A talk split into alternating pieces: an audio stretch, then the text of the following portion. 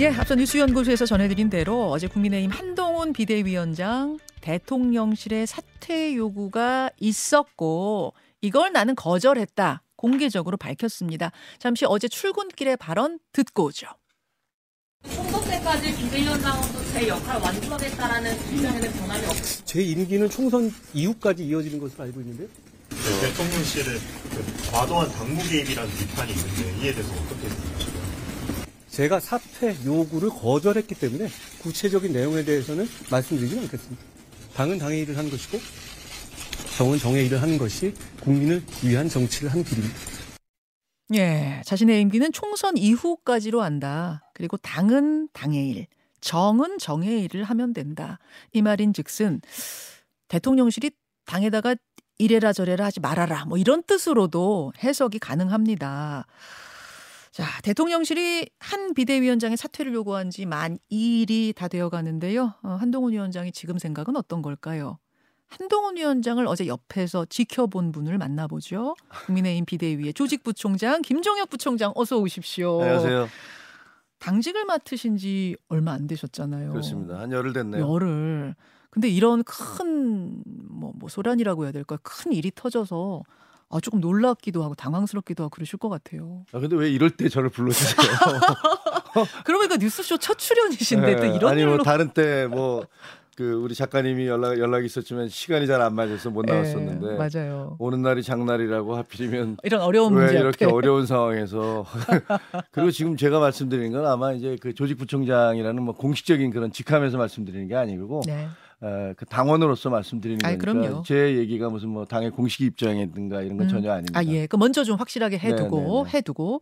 그 출근길 영상 조금 전에 봤습니다만, 한동훈 비대위원장은 제가 느끼기에는 평소하고 다를 바가 없이 보였거든요. 그 뒤에 그, 어, 인재 영입 과정, 뭐 소개하는 과정도 그렇고, 하- 하루 종일 좀 평범해 보였는데, 어땠습니까? 옆에서 보시기엔?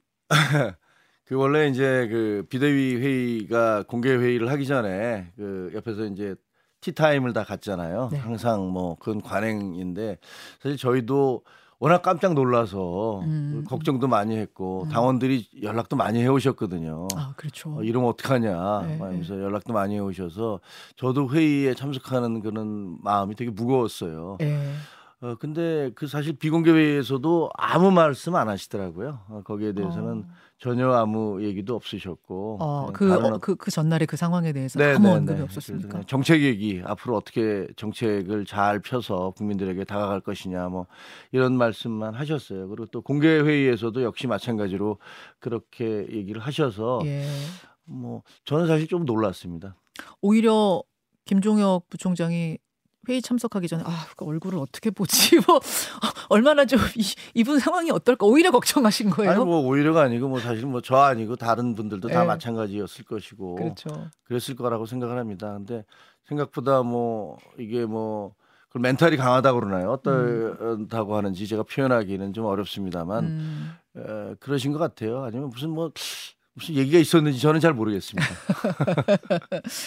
아무튼 한동훈 위원장은 기자들 카메라 앞에서 질문까지 다 받았는데 오히려 대통령은 민생 토론회 잡혀 있던 거를 어, 생중계 세팅까지 다 돼 있었는데 30분 전에 취소하셨어요. 이유는 감기 기운 때문이라고 하는데 글쎄요. 코로나도 아니고 뭐 입원을 한 상황도 아닌데 생중계를 30분 전에 전에 취소했다고 하니까 오히려 대통령실이 좀 더 지금 좀 당황한 건 아니냐 이런 이야기들도 나왔는데 어떻게 보세요?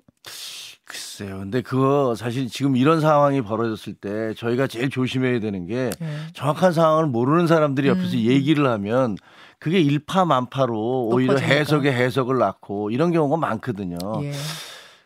뭐 있었던 사실 없었다고 얘기할 수 없습니다. 실질적으로 이 당정 간에 있어서 약간의 그 갈등 음. 어, 그리고 뭐 뭐랄까 좀 불편함이 있었던 건 사실이잖아요. 예. 근데 거기에 대해서 뭐 옆에서 자꾸만 뭐 이 사람이 이랬대, 저 사람이 이랬대, 대통령은 이런 생각을 한대, 음. 뭐 한동훈 비대위원장은 뭐 이런 반응을 보였대라는 것들이 오히려 거꾸로 음. 이 상황을 더 악화시키는. 그런 측면이 있어요. 예, 예. 우리 언론에 있으니까 잘 알잖아요. 그럴 수 있죠. 예, 네. 그렇기 때문에 사실 저는 조심스러워. 대통령 예, 조심스럽고 대통령께서 그 일단 거기서는 뭐 감기 기운으로 안 나오셨다라고 하는 걸 그냥 받아들일 수밖에 음, 없고 뭐그 속내야 사실 해석하는 사람들마다 다 다르, 다르겠죠. 그렇죠. 그렇죠. 해석의 영역이죠. 아무튼 한동훈 위원장의 입장은 굉장히 분명합니다. 아, 내가 사퇴 요구 받았지만 사퇴 안 한다. 내 임기는 총선까지도 아니고 총선 이후까지다. 이렇게 지금 밝혔습니다. 근데 지난해를 우리가 복귀해 보면 말이죠. 음, 이준석, 나경원, 안철수, 김기현 뭐 이런 분들 처음에는 다 버텼어요. 근데 그 후에 뭐 의원총회 열리고 의원들 항의 이어지고 초선들 연판장 돌아가고 심지어 윤리위원회 열리고 이러면은 결국은 다 그만두지 않았습니까? 이번에도 한동훈 위원장 지금은 나 사퇴 안 한다. 나는 내 할 일 하겠다고 하겠, 하지만 사퇴로 갈 가능성도 있는 거 아닌가요? 저는 뭐 그럴 가능성은 굉장히 낮다고 봐요. 왜냐하면 어떤 그 우리는 흔히 과거에 있었던 일을 근거로 해서 지금 현재를 판단하고 평가하는데 네. 그 기본적으로 조건이 다르잖아요. 조건이 네, 다르다. 조건이 완전히 달라진 것 같아요. 어, 떤 말씀이실까요? 일단 가장 크게는 우리가 지금 그 총선을 불과 70 며칠 정도, 오늘 78일 78일 이에요. 예, 네. 앞두고 있다라는 그런 그 현실이 있지 않습니까? 예. 우리 총선 앞에서 저희가 당정이 분열하고 대통령과 비대위원장이 껄끄러운 사이가 된다는 것들이 무엇을 의미하는지는 본인 당사자들께서도 잘 아실 것이고 또 당원들도 모두 잘 알고 있잖아요. 음, 그러니까 음, 음. 우리가 지금 큰 싸움을 앞에 두고 있는데 우리 내부에서 분란을 일으킨다는 것, 서로가 갈등한다는 것, 두 그런 것 자체가 어. 당원들이 아마 용납하기 어려울 것이고 또 어. 당사자들인 의원들 또 원외 당협위원장들 후보로 나가는 모든 분들이 예. 그러면 안 된다라는 것들을 다 알고 계실 거예요. 그러니까 그런 큰 차이가 있고 음. 두 번째로는 과거에 이제 예를 들면 이준석 대표 같은 경우는 사실은 뭐 그때 무슨 성상납 의혹이라든지 뭐 이런 부분들이 저희가 먼저 제기한 게 아니고 야당에서 먼저 제기를 했고 언론이 그것을 문제를 삼아서 굉장히 논란이 되고 있었던 부분이 있잖아요. 음. 그리고 당 내부에서도 야 이거 계속 가면은 공격을 받는다. 그리고 이 부분에 대해서 어떤 식이든지 윤리위가 됐든 뭐가 됐든 매듭을 지어야 된다는 그런 이- 그런 주장들이 있었어요. 그러니까 그게 전혀 없는 데서 멀쩡한 당 대표를 무슨 뭐 몰아내자 이런 건 아니었거든요. 어. 그런 부분들이 있고 그러니까 그것과 지금 상황은 다르다. 완전히 다르죠. 완전히 김기현 대표 같은 경우도 음. 사실은 그 강서구청장 그 보궐선거에서 저희가 대패를 하고 난 다음에 예. 당의 리더십이 이렇게 심각한 어떤 예. 결함과 구멍을 내보 보인 게 아니냐. 아하. 이대로 우리가 총선을 칠 수 있겠느냐라는 예.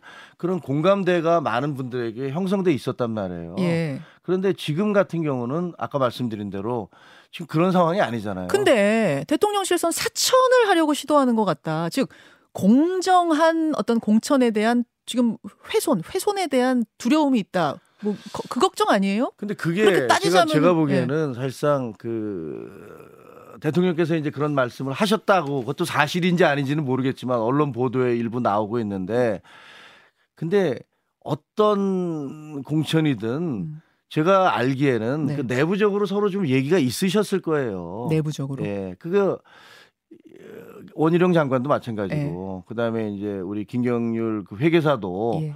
아, 이 비대위원이시죠. 예. 그 부분에 대해서 어, 어느 어느 지역에 내보낼 것인가를 두고서는 지금 우리 당뿐만이 아니고 민주당도 마찬가지로 야 이 전략 지역에 도대체 누가 나가야지 우리가 이길 수 있을까 음, 음. 어, 이런 부분들을 고민 계속 하고 계실 것이고 그게 뭐 한 사람이 나 이 사람 이쁘니까 여기 내보낼게 아, 이거는 제가 보기에는 불가능합니다. 지금 보도에 나오고 있는 이철규, 뭐 윤재혁 원내대표 이런 분들하고도 다 상의가 된 거다라는. 다 상의가 됐다고는 제가 알지를 못하기 때문에 예. 그렇게 섣불리 단언해서 말씀드릴 아니 수는 조직부총장인데 모르세요? 아니 뭐 그건 다- 전혀 이거는 공관위에서 하는 거고 아하. 조직부총장 그 더구나 지금 열흘밖에 안 됐지만 예. 조직위에서 예. 다 조직 그 결과를 올리면 예. 그 결과를 가지고 지금 이제 공관위의 시간이지 음. 조직국의 시간은 아니거든요. 그럴 수 있네요. 그러니까 상식적으로 생각할 때 네. 한동훈 비대위원장 혼자의 생각이 아니라 당연히 인재경위위원장이라든지 뭐 공관위하고 상의를 했을 거다 그 그랬을. 가능성이 매우 크죠. 아. 근데 그게 그것을 공개하는 과정에 있어서는 매끄럽지는 않았던 건 맞는 것 같아요. 음. 왜냐하면 그 상대자들이 있잖아요. 거기서 당협위원장들이 계시기 때문에 예, 예. 그분들이 오랜 시간 동안에 어, 어려운 상황에서 거기서 버텨오신 분들이 있으니까 예, 예. 그 부분들에 대한 배려라든가 이런 것들이 조금 더 필요했다라는 생각은 듭니다. 듭니다만 거기가 양지가 아니잖아요. 험지잖아요. 험지기 때문에 뭐 사심을 가지고 내가 거기 가서 반드시 뭐뭘 하려고 했다. 혹은 사심을 가지고 내가 이 사람을 거의 꽂으려고 했다라고 하기는 좀 애매한 지역이에요. 그렇죠. 예를 들면 뭐 정청래 의원 지역구 같은 경우 마포을 같은 예. 경우는 저희가 뭐 세 번 연속 그냥 예.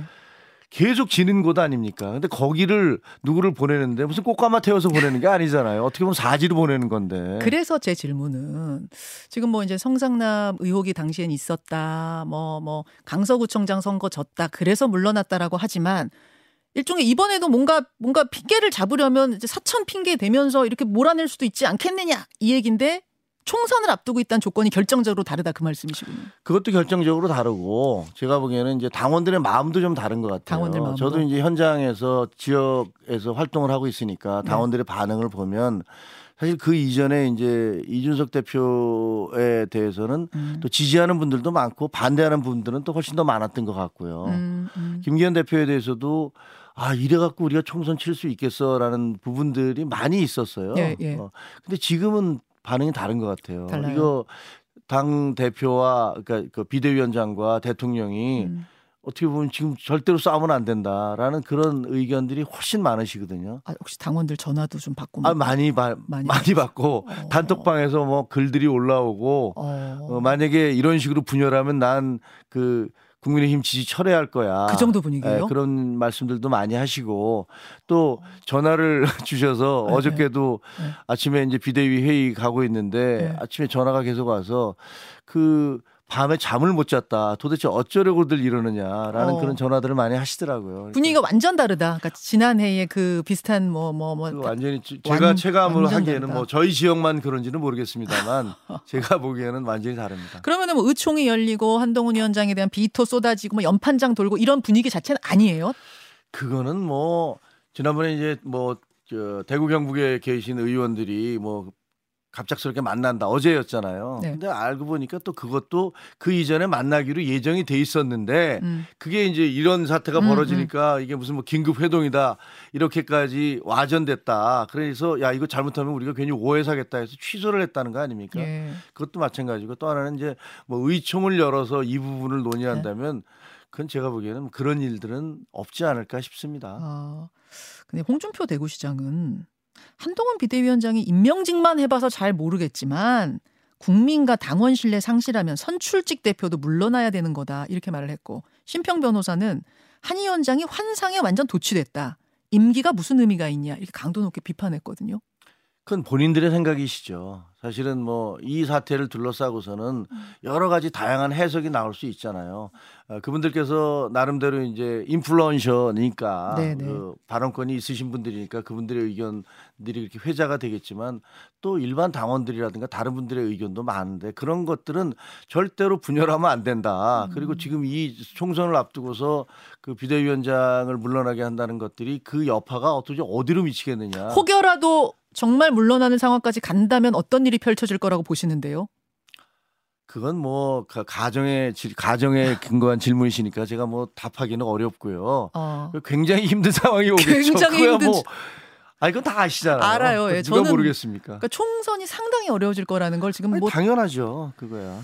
그렇군요. 네. 그러면 앞으로 어떻게 전개될 걸로 보세요? 지금 이틀 흘러갔는데. 아니 근데 이제 이걸 음. 둘러싸고서 네, 저는 네. 이제 처음에 생각하기에 일단 그 김경률 비대위원께서 저 개인적으로 되게 가까워요. 아. 잘 알고 뭐 왜냐하면 이제 그 비대위원 되시기 전에 저도 방송 활동하고 그분도 방송 활동하면서 이래저래 뭐 음. 여러 차례 만난 적도 있고 근데 네. 그분께서 하신 말씀이 좀 과하신 부분이 분명히 있어요. 음. 예를 들면 뭐 마리 앙뚜아네트의 사치와 뭐 난잡한 사생활 이런 표현을 분명히 본인이 다른 사례를 들면서 얘기를 네. 하셨다 하더라도 네. 예를 들어서 그걸 듣는 제가 음. 제 남편으로서 제 아내에 대해서 누군가 그렇게 얘기를 하면 그 얘기를 들으면서 분개하지 않을 사람이 어디 있겠습니까? 어. 그거는 누구든지 마찬가지일 거라고 생각을 해요. 그러니까 취지가 어찌 됐든 간에 비유를 잘못 들었다면 비유를 완전히 잘못 들은 거죠. 더구나 이제 뭐 마리 앙뚜아네트에 대해서는 뭐 빵을 달라 빵을 달라라고 시위를 하니까 고기나 계란을 먹으면 되지 않느냐 이렇게 음. 얘기를 했다는 걸로 그래서 이제 악녀처럼 알려져 있지만 역사적 사실은 그런 얘기는 없었다. 그런 게 아니란 얘기를 하고 싶으셨다는 거예요. 사실은 그저 그렇죠. 김경률 비대위원은 그렇죠. 그러니까 예, 오해하지 마셔라 이거긴 그러나 해요. 이제 네. 그 사례 자체가 그렇게 됨으로 해서 그 마치 무슨 거기에 비유한 것처럼 돼 있잖아요. 음. 그러니까 그 부분을 제가 보기에는 이제 김경률 그 비대위원께서 아주 담백한 분이고 네. 직설적인 분이고 예, 예. 이러다 보니까 그 음. 표현 자체가 아마 그 노련한 정치인이라면 오해받을 그런 표현을 아예 안 했을 거예요. 근데 그런 것들이 굉장히 일파만파된 부분이 있지 않는가. 사퇴해야 된다고 보십니까? 그거는 뭐 제가 얘기할 부분은 아닌 거고요. 어제 사과는 하셨어요. 네, 사과는. 하셨는데 그 부분은 이제 TK 의원들에게 죄송하다라고 얘기를 하신 거잖아요. 이 마리 앙뚜아네트 부분도 하시지 않았나요? 그는 이제 정확하게 언급을 아닌가요? 하시지는 않았기 아. 때문에 저는 그거는 본인이 좀 발언 실수였다는 건 분명한 것 같고요. 그러니까 입장을 바꿔놓고 보면 그럼 대통령이고 아니고를 떠나서 음. 그냥 한 사람의 남편으로서 한 사람의 남자로서 그럼 입장을 바꿔놓고 그- 그 거의 굉장히 기분 나쁠 수밖에 없는 상황인 것 같아요. 그리고 그 근데 이제 대통령의 스타일을 뭐 저는 잘 모릅니다만 MBTI가 왜 우리 하면서 얘기를 음, 하잖아요. 예, 근데 예, 예. 어떤 분은 어떤 기분 나쁜 일이 있으면 차곡차곡 쌓아놨다가 음. 한꺼번에 폭발시키는 분도 있고 예, 예. 아니면 바로 얘기를 드리면 거기에 대해서 즉각적인 반응을 하지만 또 아니라고 얘기 나중에는 금방 풀리는 분도 있는데 예. 대통령은 아마 후자에 가까우신 분이 아닐까 그런 생각이 들어요. 그래서 제 질문은 뭐였냐면 어떻게 될 것 같느냐 같으냐였거든요. 저는 뭐 이거 이런 부분들은 이렇게 봉합될 거라고 봅니다. 그리고 어. 서로에 대한 어떤 이런 서운한 감정은 결국은 두 분이 푸셔야죠. 뭐 대통령과 만나라. 예, 두분 비대위원장이 만나셔라. 만나시는 게 맞을 것 같습니다. 만나셔서 풀고 간다. 김건희 여사 문제가 어떤 식으로든 결론이 나지 않으면 그게 풀리겠는가? 봉합 아니야? 뭐 이런 말들도 있는데. 그러니까 풀린다는 게 예를 들어서 그 야당에서 주장하는 것과 여당에서 주장하는 것들이 완전히 다르기 때문에 네, 네. 저희가 주장하는 것은 이것은 그 처음부터 기- 기획된 함정 취재. 함정 취재고 공작이다. 그건 저도 평생 언론에 있었기 때문에 음. 네. 저 같으면 도저히 그런 거 쓰- 내보내지 않았을 예, 거예요. 예. 그런 생각이 들고 그 반대는 이제 뭐 이거는 그, 그 반대쪽에 대해서 음. 주장을 하시니까 해결이 된다는 것은 어차피 없을 것이고 양쪽에 주장이 있겠죠. 알겠습니다. 그런 식으로 이제 좀 잠잠해지지 않겠는가? 그리고 빨리 만나셔라. 이런 네, 주문. 그렇습니다. 만나서 푸셔라. 네. 여기까지 주문을 하셨어요. 김종혁 비대위 조직부총장 오늘 고맙습니다. 고맙습니다. 김현정의 뉴스쇼는 시청자 여러분의 참여를 기다립니다. 구독과 좋아요, 댓글 잊지 않으셨죠? 알림 설정을 해두시면 평일 아침 7시 20분 실시간 라이브도 참여하실 수 있습니다.